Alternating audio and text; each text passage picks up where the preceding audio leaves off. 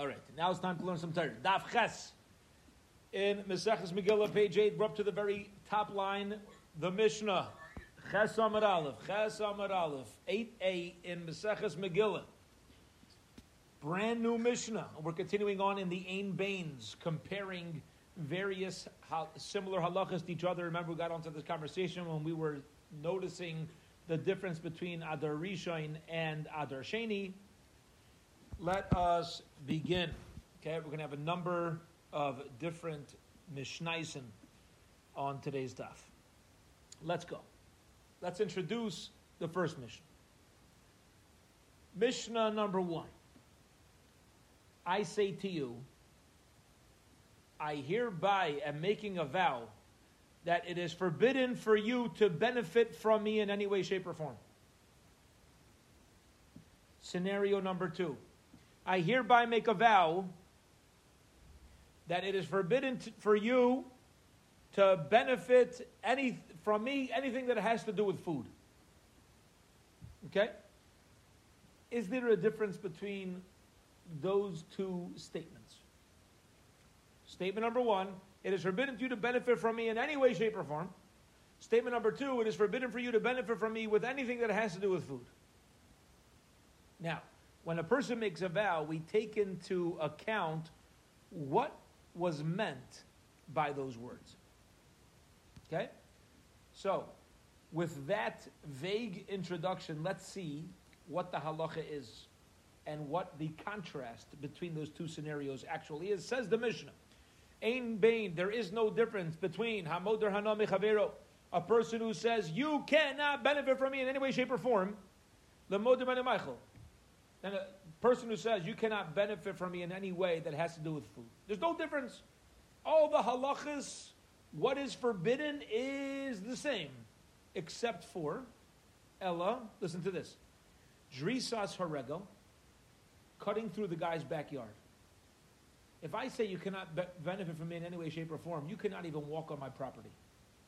But if I say you cannot benefit from me in anything that's related to food, then you may walk on my property. The kalim she'ein aisim behem eichel nefesh, or vessels that are not meant for food usage. If I say you cannot benefit from me in any way, shape, or form, you cannot use my vessels that are not food related. If I say you cannot benefit from me in anything that's food related, then it would be forbidden for you to benefit with these vessels. Now, let me explain.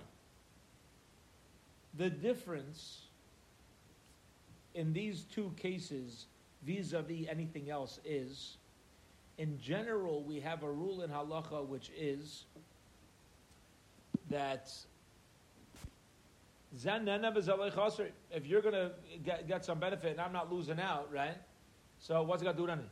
So listen to this. If I say to you, you cannot benefit from me in any way, shape, or form, what I mean is you cannot benefit from me at all, whether it has value, whether it doesn't have value. I don't want you having anything to do with benefiting from me.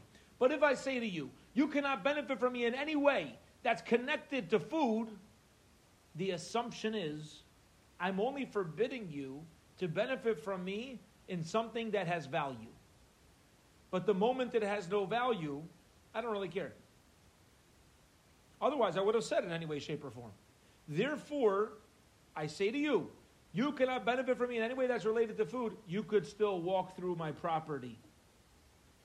You can still use items that have nothing to do with food because these things don't have any charge to it. People don't usually charge funds for these things, and as long as it's not, not connected in any way, shape, or form to financial value, it's going to be permitted for you to benefit from me. It's a mechudish thing. It's a, it's a mechudish thing that when I own something, not only does it give me rights, it gives me the rights to remove other people from the benefit. Says the Gemara, short Gemara, what about vessels that have to do with preparing food? Then it's forbidden no matter what expression you used. Whether you said you can't benefit from me in any way, shape, or form, whether you said it's forbidden benefit from me anything that has to do with food, these vessels you cannot use. I, there's no financial value, I know, but it's directly related to food. This is a food vessel, and therefore it's forbidden no matter what. Trisas regal, we said you're not allowed to cut through the guy's backyard if you say in any way, shape, or form. The Gemara points out, Halay kapti inshi, but one second, the, the, people don't care if other people cut through their backyard. Okay, so why is it even considered uh, uh, hana? Answers the Gemara, Amarava, Hamani, the author of our Mishnah is Rebbe Eliezer, to Omar Vitor Asr That when you're Maidrano, when you say to somebody, you cannot benefit from me, that even applies to the Chiddush that Rabbi Ravinsky was bringing up earlier. Okay? It even applies to some to, to Vitor, something which I don't have any financial gain from. So why in the world would I remove you? It doesn't matter. Rabbi Eliezer is of the opinion that you can you still have the authority on this thing that you own to include things that have no value uh, and, and are included in the category of vitur, of foregoing on it in Maidrahana. Period. End of that Gemara. Next Mishnah. There's no difference between a neder and a dava. What is a neder and a dava? So to put it very simply, a neder is a vow and a nedava is a vow. Okay, that doesn't seem too simple. What's the difference? Here you go. A neder is when I say, I am responsible. That's a neder. For example, I am responsible to give my card to tzedakah. That's a neder. A nedava is when I say, I will give this card to tzedakah. Am I putting the responsibility on me? No, I'm putting the responsibility on the cheftza, on the object, on the car. What's a practical difference? The Mishnah is going to tell us, let's just talk outside for a moment. Uh, there's, there's a very practical difference. If I say, I'm responsible personally, what happens if the car is stolen? You got to give a different car to tzedakah. Because you accepted personal achrayas. But if I said I'm going to give this car to tzedakah, if the car is stolen, do I have to give a different car? No. I said this car. This ain't me. It's not about the gavra. It's about the chevtza. It's about the object. Okay, so a neder, a vow of a neder is when I take the gavra, the person takes responsibility. A nedava is when the person says the responsibility is on me to give this object. That's how the vow works, and a practical difference is whether I'm gonna, if something goes wrong, whether ultimately I'm going to be responsible. And by the way, how even I, I get, I'm, I'm confident.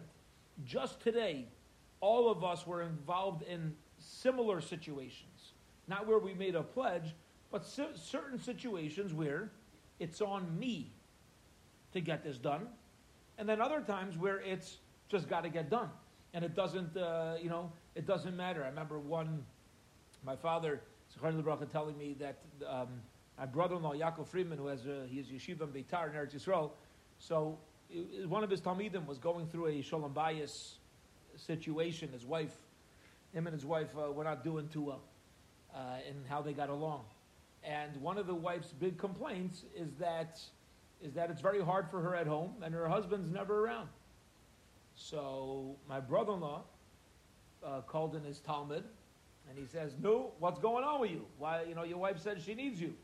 He says, "What do you mean?" He says, "I have a full time nanny." He was a very well, he was a wealthy guy. Came from a wealthy family. He says, "I got a full time nanny. Uh, she has all the help she needs." Right? My brother-in-law says, "You don't understand. She doesn't need a nanny. She needs you." Sometimes it's about getting the job done, and sometimes it's about me getting the job done. And we always need to determine and decide, you know, when is it about us personally, the Gavra, being responsible to do this, and when is it just, you know, just make sure it's done, make sure it's taken care of, right? We, are constantly balancing this out within our relationships and pa- our parents, our children, our colleagues. When is it, when is it about the job, about the chefza, and when is it about the gab? Okay, so let's read the mission inside. Aim the and the dove. There's no difference between the responsibility the, uh, of uh, whether you make a neder when I say it's on me or an adava, I put it on the object, Ella, except for Shanadar And if I make a neder I'm going to be responsible in its obligation, meaning if something goes wrong, I'm still responsible to get the job done. Unedava is when it comes to an edava, you're obligated in the same thing. But if, let's say, the car gets stolen, I'm not responsible to back it up with another car. Says the Gemara. As far as Balta Acher, delaying my oath, my pledge, they're both equal. Okay, so if somebody says, I swear I'm going to give tzedakah, right? And, or he makes a net, he says, it's on me to give a thousand dollars. Or I'm going to give this thousand dollars. Both of them have the same halacha that they can't, you can't go past your three Yomim Taivim. You're going to be obligated on, on Balta Acher, on holding off on your vow. Okay, Gaval. Says the Gemara Viter, Tanan Hosam. We learned in a Mishnah elsewhere, Neder. When is it considered a Neder? A person says, lie oila. It's incumbent upon me, the person, to bring the korban oila. What's considered an Nadav? When I say this animal is oila, I don't take personal responsibility. I say this animal is the oila. It's the chefs. It's the object. Umabi Nadarim the Nadav is what's the difference? Nadarim, if I make a neder, if I accept it upon myself, Mesu I nigdavua, the animal dies or it gets stolen or it gets lost, Chai I got to replace it. Nedavais, but let's say I say it was this animal, and Mesu it dies, I nigdavu got stolen, or it gets lost, I don't need to replace the animal. I just said I'm taking this one. That's all I said. And if this animal is not capable, it's not on me to, to bring a, a substitute. Says the Gemara, hani mili. How do we know this difference between a and a nedava. How do I know it's taka true in the Torah that if I say this animal is going to be a korban and something goes wrong, I don't need to replace it? What's the source? Answer the Gemara, the Tanur Rabbana, because the rabbis learn, so should we. The nirtzaloi lechaper Allah, but should be accepted as a kapara for him. Rabbi Shimon Aimer, Rabbi Shimon says, okay, now it's referring to the, the object itself. Rabbi Shimon, Rabbi Shimon says, es she'olav something that's incumbent upon him, the owner, then Chaya Yusan, he's responsible to replace it. And the Es She'enay if it's not his uh, a responsibility he placed on himself, rather he put the responsibility on the, so to speak, on the animal, that this animal will be brought, Yusan, he does not need to bring a substitute. My mashma, where do you see this in the Pasuk? Amar Yitzchak bar Avdimi, Kivan the Amar Alai, it says, Svara, once you say, it is upon me, I am personally taking responsibility. Commanded in a kaspe dummy, it's as if he's shouldering his own burden. And you're saying, listen, I'm, this is my, this is my, this is me. This is me. Right? And we know this. We know this, like we mentioned the Mishnah, some things it's incumbent upon us to do. Other times you got to get the job done. This applies, and this applies to going to work as well. Right? You could have every valid excuse in the world sometimes as to why the job didn't get done. What does the employer say? You still didn't get the job done. Lahabdil to the Rabbi Shalom. Right? The Rabbi Shalom wants our effort. He wants to get it done. Right? What is the job? The effort. That's how it works for the Rabbi Shalom. When they come up and say, oh, Rabbi Hashem says, listen, I wanted your effort. That was your job. That's what you need to do. That's what's a lie. That's what's on me. And that there's no excuse not to put in the, every effort that we can to keep, to keep coming closer to their bunch. Okay. Mishnah number three on the Chesam and Aleph, right, uh, almost in middle of the Amud. There's no difference in the level of impurity of a zav, which, right, we've learned previously is a kind of an illness where a person has a, a seminal emission that drips out. It's not because of a specific a, specific um, arousal. Rather, it's becoming it come from overeating, from traveling, so on and so forth. There's no difference in the tuma, in the impurity of somebody who sees two emissions, to the leraya shalish, to one who sees three emissions. Meaning, it's not like you see it once, your tamei. If you see it twice, is your, uh, your your tamei. See it three times, you're more tamei. The same. You're still a, a the same level of tuma, but there is a difference if you see twice or three times. What's the difference? Ella karba.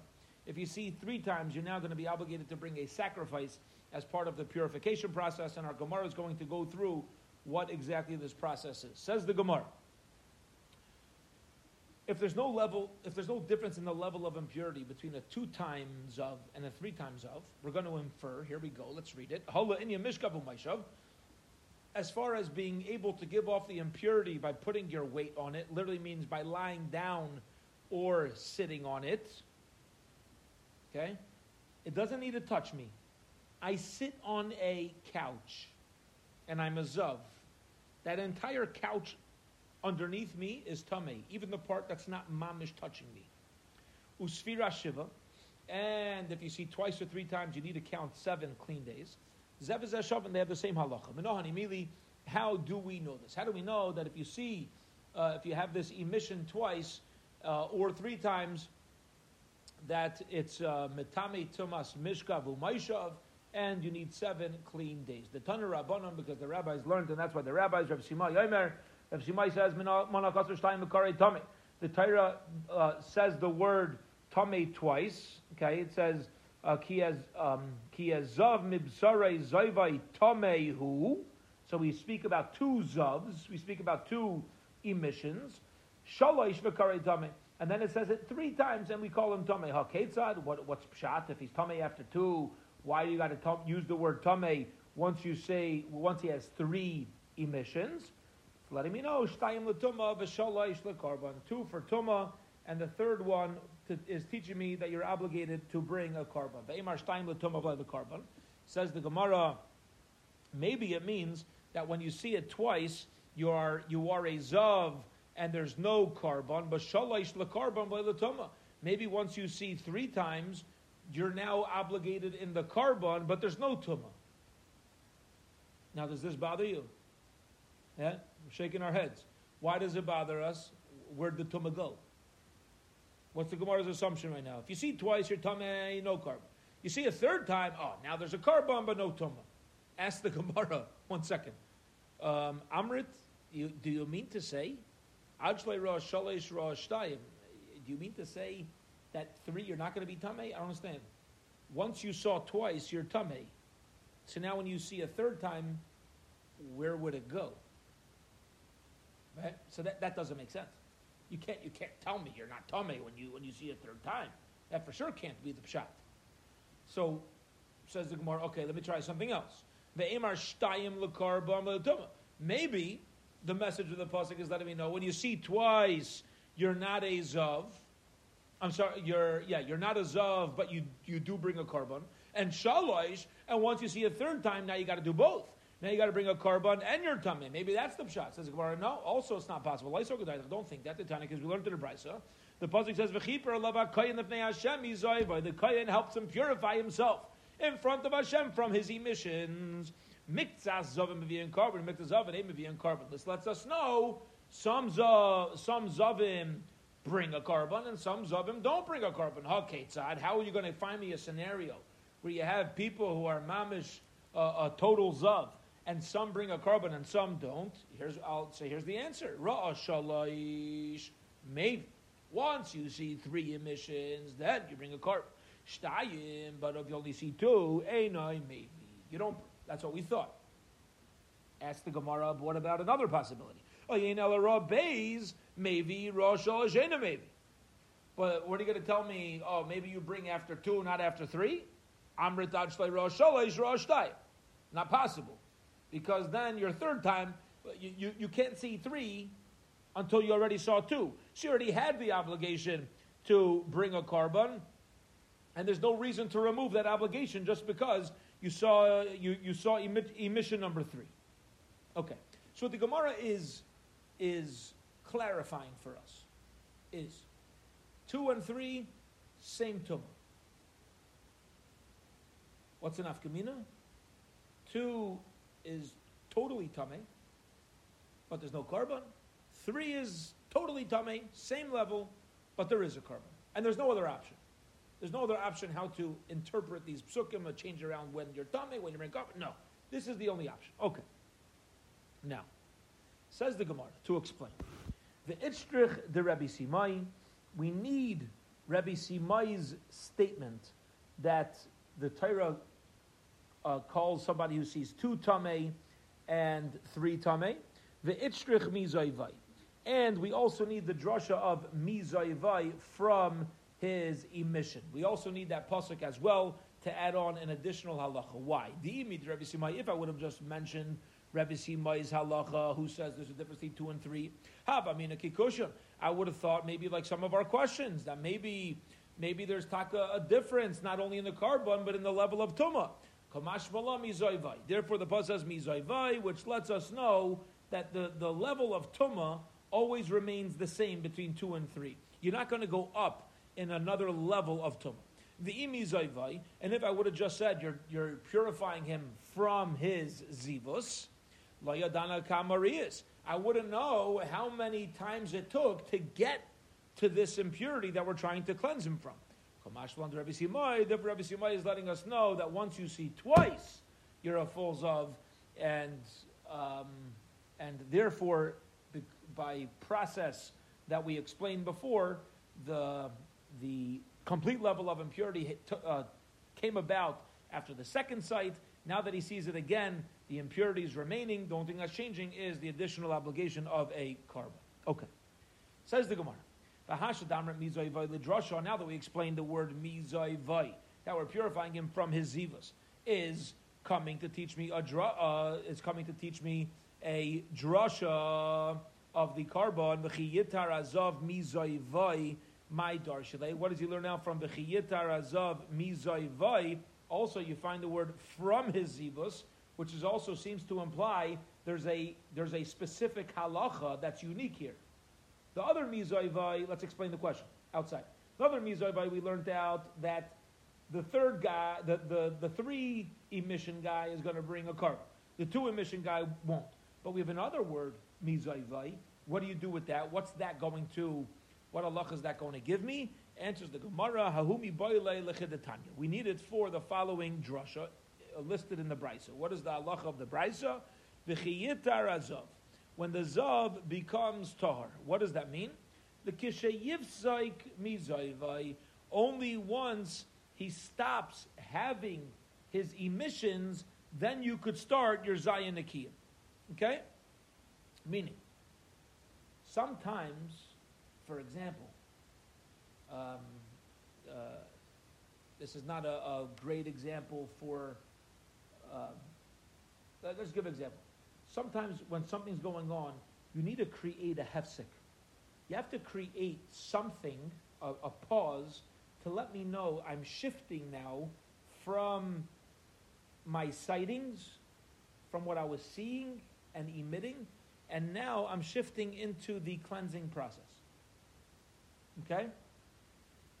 Zokta Pasuk, Mizoivai is telling me that when it comes to the Tahara, the purification process of a Zav, all he needs to do is stop seeing. There's nothing else that's, ne- that's necessary for him to do. He doesn't have any mission, start counting. That's it. Start counting the next day. Done. You, you can start your, your, your seven clean days. Mizaivai, what does it mean from his emissions? V'loi mizaivai v'nigai. He could start counting from the moment he stops seeing, but not from his impurities. Listen to this. What happens if a guy is tame because of his emissions, and he's tame because he has tsaras? Do we say to him, once you stop e- having an emission, you could count your seven clean days? Or do we say to him, you can't count your seven clean days till you got rid of tsaras? Because anyway, what's the point of counting seven clean days if anyway you're still going to be tame because of your tsaras? Comes along the Torah to teach us, no, the moment he stops seeing, it's good to go. Right? He, he, he's good to go. He could already start purifying himself from zibus, even though he's going to remain a, a um, even though he's still going to have the tumah of tzaras. You could differentiate in the tumas.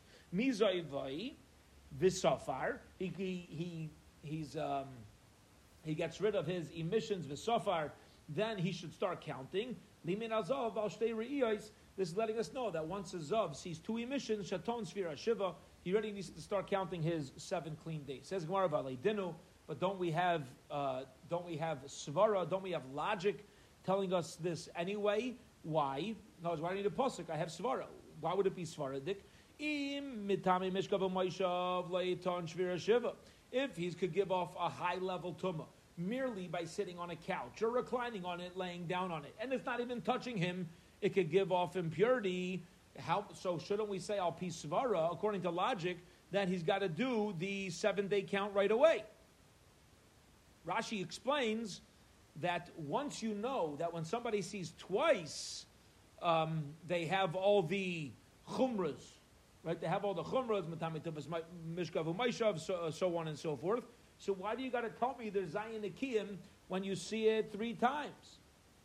Answers the Gemara, top, uh, top of Amud Beis. Okay, now we're going to get into a classic tzara shove. Shemeres yom keneged yom rechiach. We'll say a shemeres yom keneged yom is going to prove it. Now, what's a shemeres yom keneged yom? A shemeres yom keneged yom is when you have a woman who sees dam on one day.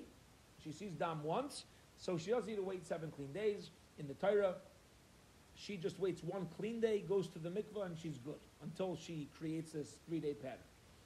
Shemetami mishkav u'maisha, but shemeres yom keneged yom doesn't have seven clean days, but she's still metame. She still has this high-level tumah whereby laying or sitting on top, top of something it gives off the tuma ve'ena tuna shvira shiva. She's not counting seventeen. She's not counting the zayin akiyim. So you see from here says the Gemara, from Shemeres Yom Keneged Yom, that just in opposite of what we thought was logical. We thought it was logical that once you give off high level tuma, you certainly need to count seven clean days. Says Gemara, not true. A Shemeres Yom Yom doesn't have seven clean days, despite the fact that she has this high level tuma. And even you, Altatamazeh, don't be surprised by this. Don't be shocked and wonder by this. Right? We say, oh, maybe Shemar Hashem Keneged Yaim, Taka uh, um, uh, should need to count the seven clean days. Tamar Lemar Mizay Vayvisafar, Mikza Zay Vayvisafar, Svira Shiva. This lets us know that even a, a, a Zav that has two emissions needs to count clearly, uh, needs to count seven clean days. Amalei Labaye, says hold on. Maishna what's the shot when you look at this word of Mizoivai? Right? What, what, are we learning out from this Mizoivai?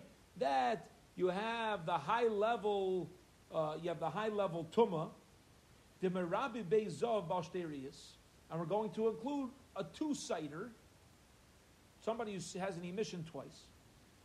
Mitami Tumas Mishkav Umayshav, seven clean days, Zayin Umayshna Haim Mezoivai, Dememaya Bazav Balshterias. And how come by the korban it's excluding a Azav Balshterias? Let's talk outside for a moment. This is actually a beautiful and direct question. Let's notice what we just did in the Gemara. It says the word mizovo twice from his zivus. Okay. The Gemara made a drasha from one mizayvay and a drasha from another time it says mizayvay. What were the drashas? So the first time it says mizayvay, we said like this. When you see tuma twice, when you have an emission twice, no korban. When you see it three times, there is a korban. So the first mizayvay, we use that word to differentiate between one who sees twice and one who sees three times. If you see it twice, no korban. See it three times, yes korban.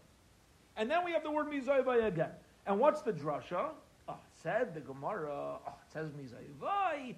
Oh, it's letting us know that even a two time, even a two uh, emission guy needs to count seven clean days. You're including the two guy with the three guy and telling me the same halacha? But one second. Again. Realize what just happened.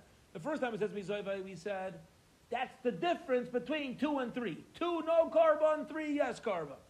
And now we're looking at Mizayva and we're saying, oh, the same way three has Ayin two also has Ayin Is Mizayva coming to tell me two and three have the same halacha? Or is Mizayva coming to differentiate? Make up your mind. Asks Rav Papa Tabaye. You're dancing at two chasnas here. You're picking and choosing. It's a great kasha. Omar Lei, Abaye responds, no.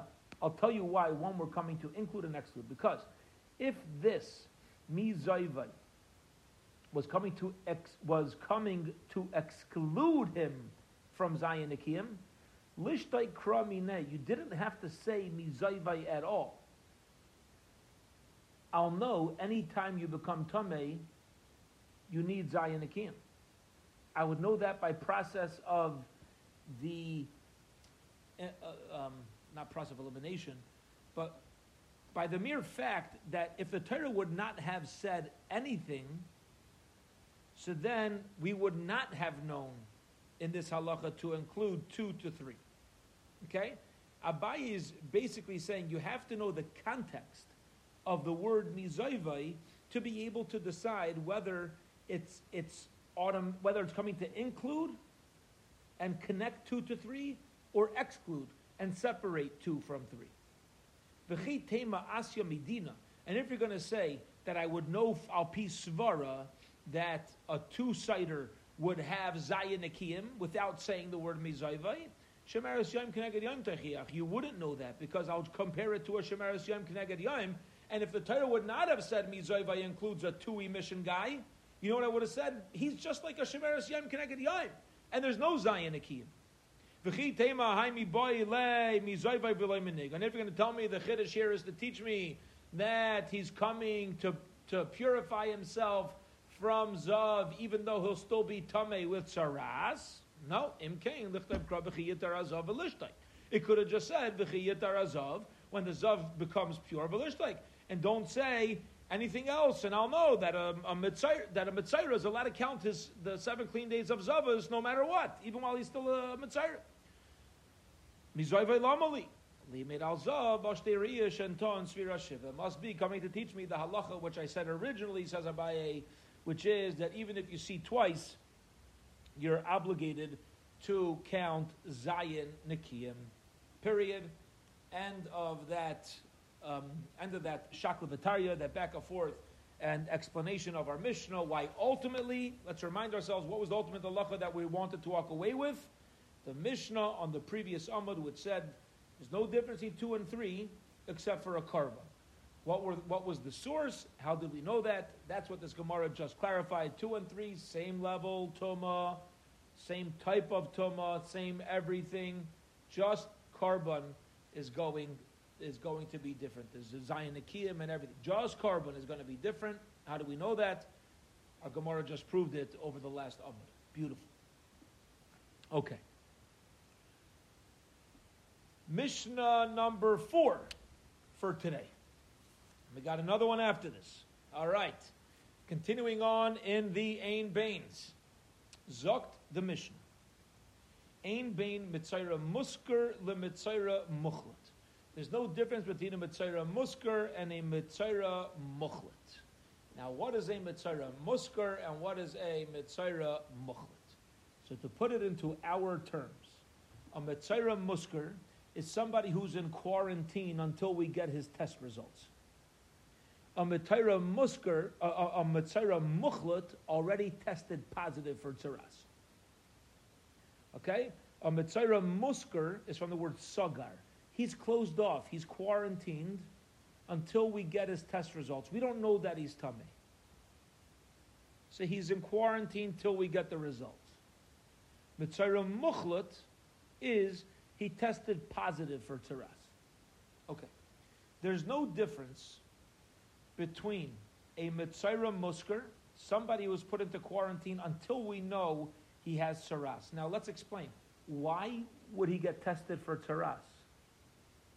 So what happens is, is that sometimes a person can have on their home, on their, um, on their skin, on their clothing, something that looks like Taras, but you really need a Talmud Chacham to come and examine it, and then the Kohen to declare it impure. All right? Sometimes the Kohen's also the Talmud Chacham. Somebody comes and knows the halachas. Now, the, the, they, they look at it, and the test is inconclusive. They're not sure. So you know what they do? They quarantine the guy for seven days, and they come back in seven days and see whether anything got better. Did it get better? Did it get worse? Okay? That's how somebody would enter the status of a Mitzvah Musker. Now let's read this inside again. Aim, Bain, Mitzvah Musker, Mitzvah Musker. There's no difference in, in the um, situation, in the impurity of a Mitzvah Musker and a Mitzvah Mukhla. We keep them both, um, you know, in the same type of quarantine. Ella Priya U Prima. Except for Priya and Prima, okay? When somebody tests positive as a Mitzvah, they must do prio prima. What is that? They have to they have to tear their clothing, and they they're not allowed to take a haircut. But when you're in quarantine, because we don't know, you don't need to tear your clothing, and you're allowed to get a haircut. Tahar mitay chesker latar mitay chechlet. And there's no difference in somebody who's determined to be uh, tahar uh, from hesker, from being put into quarantine, or somebody who is uh, tar from hechlet, meaning he was certainly tamei and now he's purifying himself. Ella taglachas v'tzipara, except for taglachas and tzipara. Okay, the obligation to shave your head afterwards and to bring the two birds that you're obligated to bring once you get rid of the tsaras is only true when you have a is when you tested positive for tsaras and now it's gone. But if you never tested positive in the first place, then you don't need to cut your hair and you don't need to bring these karbanos. Okay. Says the Gemara. Hala Indian Shiluach Vitum. As far as the Mitzayra being sent away outside the camp, v'zeh Shabbat. Okay? They both have the same halacha. Meaning, even if you're not confirmed, you don't test positive for tsaras, but we're waiting to see, we'll still send you outside the camp until we get the test results. Menonimili. How do we know that? How do we know all these halachas? The, the, the Kohen says he's now tahar. It is a mispachas. What is a mispachas? It was not saras in the first place. There was something wrong. The guy had to see a dermatologist. Okay? So then, what does he do? V'chibes begada v'tayr. Tahar mi priya uprima demeikar. You know what this lets us know? That all along, it's clear to us that retroactively, he's fine. Benegeya too, as far as the laws of prima uh, of priya upriya. He never had to tear his clothing. He never need, He never had to uh, let his hair go. Amalei Rava, Rava says Almiyata, but now Gabi Zav concerning the halachas of a Zav Dichsif. It says v'chibes begadav. He launders his clothing, meaning he puts it in the mikvah. V'taher, and he's now tahar. Hasa my v'tar mekarika. How did you explain that that's tar meikar? We know for sure over here this guy was a zav. We're talking about his purification process. And what, what words do we use?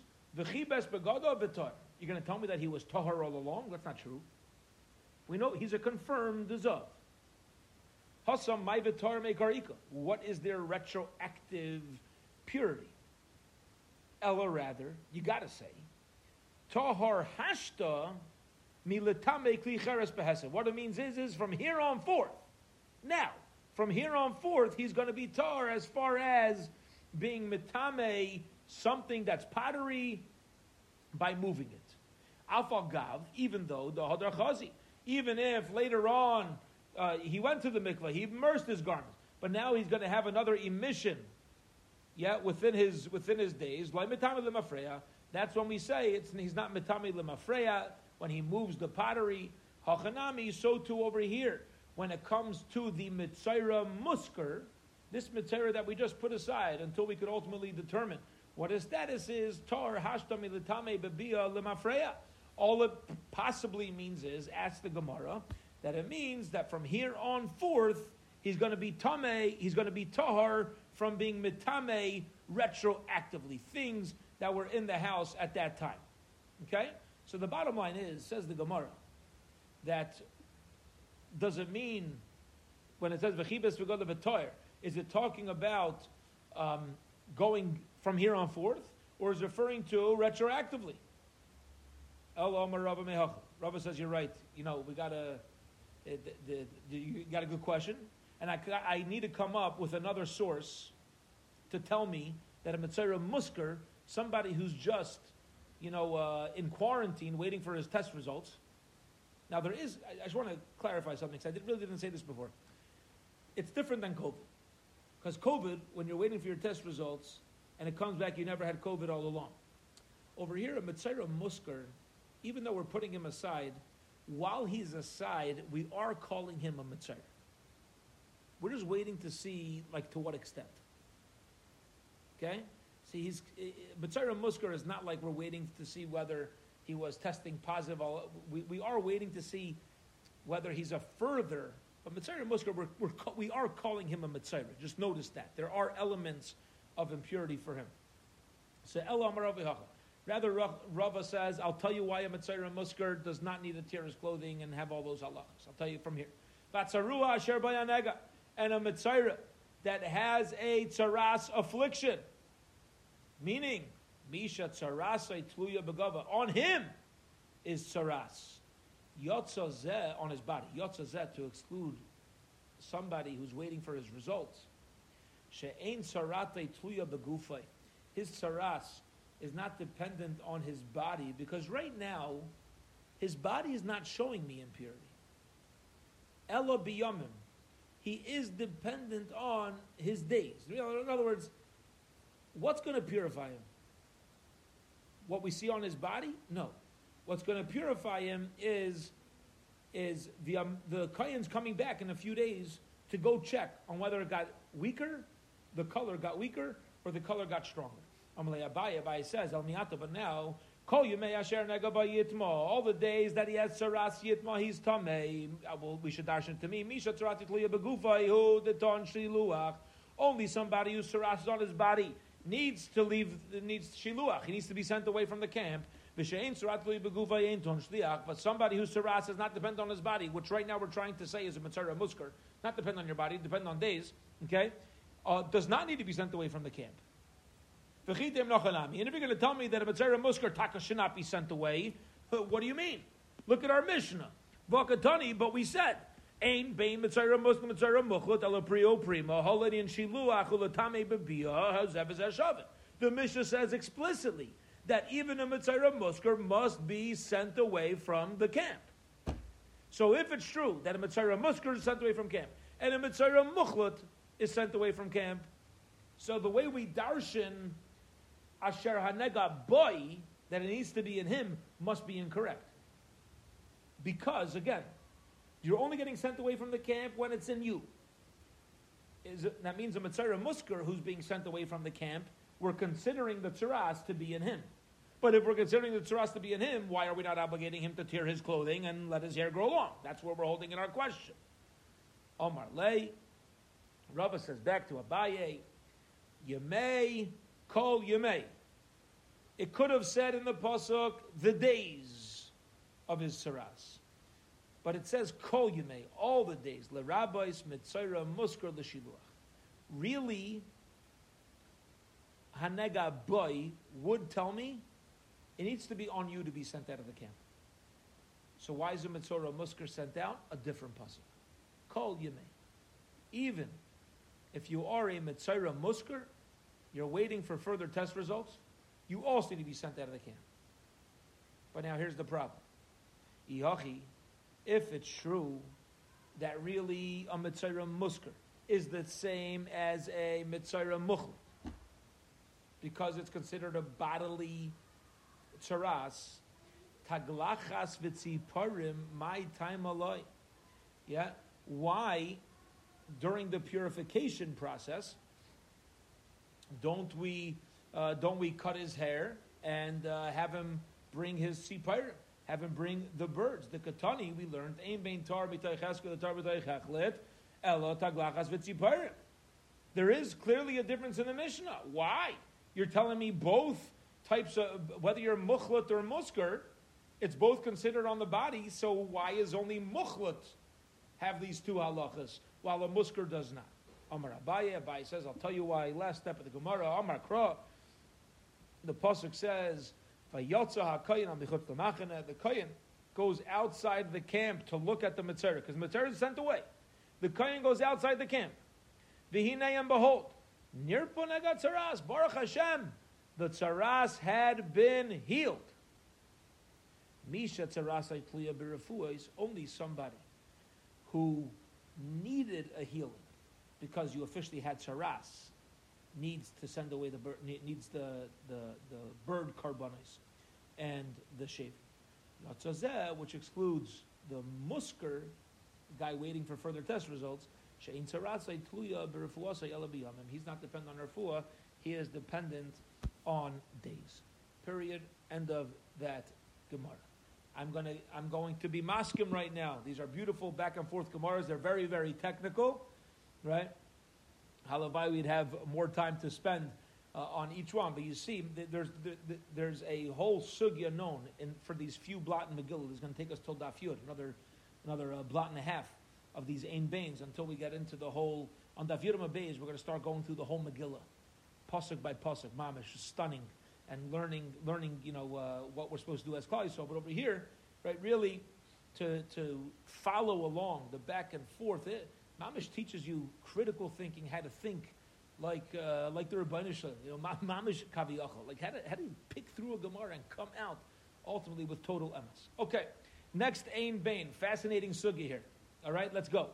Ain Bain Sfarim L'Tzulam There's no difference in the halachas and the holiness of a a Sefer Torah, Tefillin, and mezuzahs. Ella, except for Shasfar Mechtar Mechalosh. Okay? Tanakh is permitted to be written in any language. However, to have kosher tefillin and kosher mezuzahs, it must be it must be written in lashon kodesh. Must be in lashon kodesh, not Hebrew because Hebrew nowadays we know as modern Hebrew. Right? So just because it has Hebrew words and aleph bays, as we'll see, doesn't make it kosher. There's a lot of words that aren't really, it has to be Lashon Kodesh. It has to be the holy tongue, Toradical words. Okay? Rav Shimon Gamliel Rav Shimon Gamliel says, Af bisvarim, even in Tanakh, lahi tiru sheyichtivu al Even Tanakh cannot be written in any language. But it's fascinating. Tanakh could be written either in Lashon Kodesh, the holy language, or Greek. And this is not the first time. We're going to find a few times throughout Shas where, where Chazal really explained to us, the Gemara here as well is going to get into it, that the Greek language is kind of considered like second in command to Lashon Kodesh. It's, there's considered to be chachma, real wisdom in, uh, in the Greek language as opposed to other languages that just like spew new words, right? But it, it seems that the Greek language is is you know kind of considered like the kid brother, to to uh, Ashuris, to Lashon Kodesh. Okay, so that's the Mishnah. Again, what the Mishnah say? Svarim Tonim is they're all holy, but notice there's difference in halacha. What's the difference when it comes to Tanakh? Svarim of Terdaviyah B'Ksuvim, according to Tanna Kamma, needs to be written only in Lashon Kodesh and uh, um, I'm sorry, be, according to Tanakh, it could be written in any language, Tanakh. Tefillin and mezuzahs need to be written only in Lashon Kodesh. Rav Shimon says that that uh, Tanakh could be written either in Lashon Kodesh or in Greek in Yavanis. Says the Gemara, a diuk, we're inferring, hal from. Sifrei Torah, Tefillin, and mezuzahs all have the common halacha which is they need to be tied together with sinews of an animal, and if you touch them, your hands become tamei. That applies across the board. Okay. Usfarim nichtavim b'chol lashon v'chulu. Usfarim nichtavim b'chol lashon. We said in the in the Mishnah that Sfarim could be written in any language. Varam minhu says the Gemara, but I'll ask a contradiction. Is that really true? Mikra shakosvu targum. If somebody wrote chumash in Aramaic, vitargum or Aramaic shakosvu mikra, where instead of writing Aramaic, you wrote it in Lashon Kodesh, uksav ivri, or you wrote something in ksav ivri. Okay, ksav ivri is um, apparently it's not Lashon Kodesh but it was what, what we would call nowadays like Yiddish. People call Yiddish the Mama Lashon. When did Yiddish start? It's not the Mama Lashon. People were speaking Yiddish 500 years ago. No. Right? It's the Mama Lashon. That's our grandparents spoke in Europe. That was like the Jewish tongue. Apparently, uh, Ksav Ivri was kind of like a Jewish language that was used that was different than Lashon Kodesh but there's the way the Yidden would write. I'm not sure exactly what it is, but that's Ksav Ivri. All these things are not metame esayadayim. When would a sefer be metame yeridayim? Ad sheyichtevenu b'ksav ashuris ala sefer b'diyay. The only books that are metame your hands is when it's written on proper parchment, with proper ink, with the proper, eh, it's got to be kosher. But one second. Here's the problem. If in order to be metame my hands, it has to be written on proper parchment with proper ink, uh, and you're telling me that Tanakh could be written in any language, how can it be metame my yadayim? Don't tell me that Tanakh is metame my yadayim, and also tell me that it could be written in different ways. If it can only be metame my yadayim, if it's mamish Hebrew, the two halachas don't shtim. You understand? Don't tell me any language, but it's metame your hands, and then tell me it's only metame my hands if it's in specific lashon kodesh. The two halachas don't add up. Amar Rava, Rava says, last step for today, like kasha, there's no contradiction here, there's no question. Kan begufan shalanu. One is talking about aleph bays. Okay, begufan shalanu. It's written with lashon kodesh letters. Kan begufan shalahen. However, when you have a sefer that's written begufan shalahen, then it's not mitami yadayim. So to speak, I believe this is what they call transliterated. Right? Transliterated is not the translation.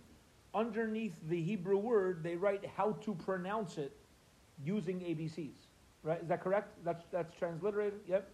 So that's what the Gemara is answering over here. You can have something that's in the tongue, but still only as far as the language is concerned, not as far as the writing is concerned. And that's when we say it's not mitama yeridayim. But if I use the language, if I use the script, if I use the, the, the proper letters, then taka it'll still that, then that's when we say it'll still be mitame as hayadayim. And Bezim tomorrow, um, Abaye is going to respond to this, and we're going to start out tomorrow's daf with a fascinating conversation um, discussing when exactly do uh, Dvarim Shebekadusha, do these holy books uh, um, take on the status of a holy book? Does it depend on the language that it's written in? Does it depend on the letters that are used?